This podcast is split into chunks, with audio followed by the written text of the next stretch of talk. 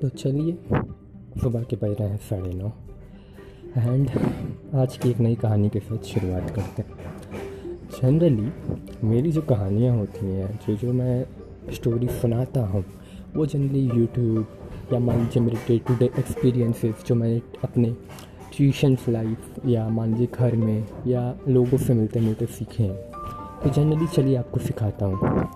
मैं समझता हूँ, ये जो सारे मेरे ऑडियोज़ या पॉडकास्ट कुछ कुछ होते हैं, ये लोग कहीं ना कहीं थोड़ा बहुत इंस्पायर करें, उनसे वो कुछ सीखें। एंड कहीं ना कहीं अगर उन्हें कुछ लगता है मुझे बोलने के लिए तो वो फीडबैक दें उस मैसेज के साथ। जनरली आज की शुरुआत करते हैं तो a very happy good morning everybody तो जनरली ये कहानी जाती है,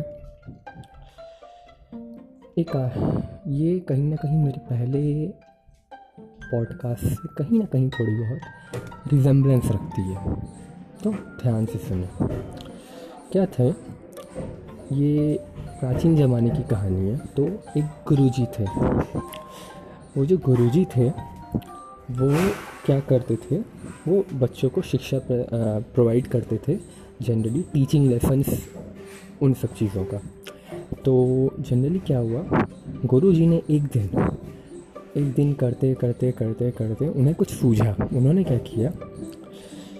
अपने, क्या बोलते हैं, शिष्यों को बुलाया एंड बताया कि उनकी बेटी की शादी हो रही है, जिसके लिए उन्हें बहुत सारा जो, क्या बोलते हैं बहुत सारे मुद्राओं की ज़रूरत है, सोने, चांदी, पैसों की ज़रूरत है।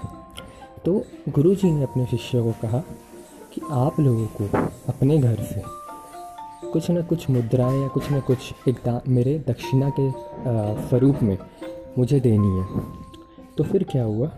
जितने भी सारे बच्चे थे, ये थे, उन्होंने कहा, ठीक है गुरुजी। लेकिन गुरुजी ने एक शर्त रखी। शर्त क्या थी? कि आपको ऐसे लाना है इन चीज़ों को, ताकि कोई ना देख सके, कोई भी ना। तो जनरली एक दिन बीता, सारे बच्चे लाते रहे। लाते रहे लाते रहे। उनमें से एक बच्चा था, वो पहले दिन भी कुछ नहीं लाया, दूसरे दिन भी सारे बच्चे लाए, वो भी नहीं लाया।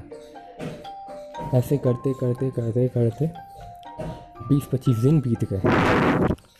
तो गुरुजी ने बड़े, क्या बोलते हैं क्यूरियोसिटी से उससे पूछा क्या तुम्हारे घर में कुछ भी नहीं जिसे तुम दक्षिणा के स्वरूप में मुझे प्रदान कर सको?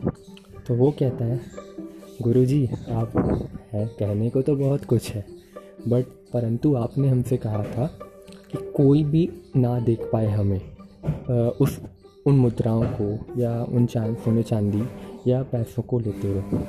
लेकिन गुरुजी, मैं कहीं ना कहीं खुद की नज़र में तो मैं गिर रहा हूँ ना, खुद की नज़र से तो मैं छिपा नहीं पा रहा हूँ ना कि मैं ये मुद्राएँ घर से चोरी करके ला के आपको दे रहा हूँ, हम सब ये कर रहे हैं। तो इस बात से गुरु जी बहुत प्रसन्न हुए। उन्होंने क्या किया? सारी जो मुद्राएँ हैं, वो जाके अपने सारे शिष्यों को लौटा दी।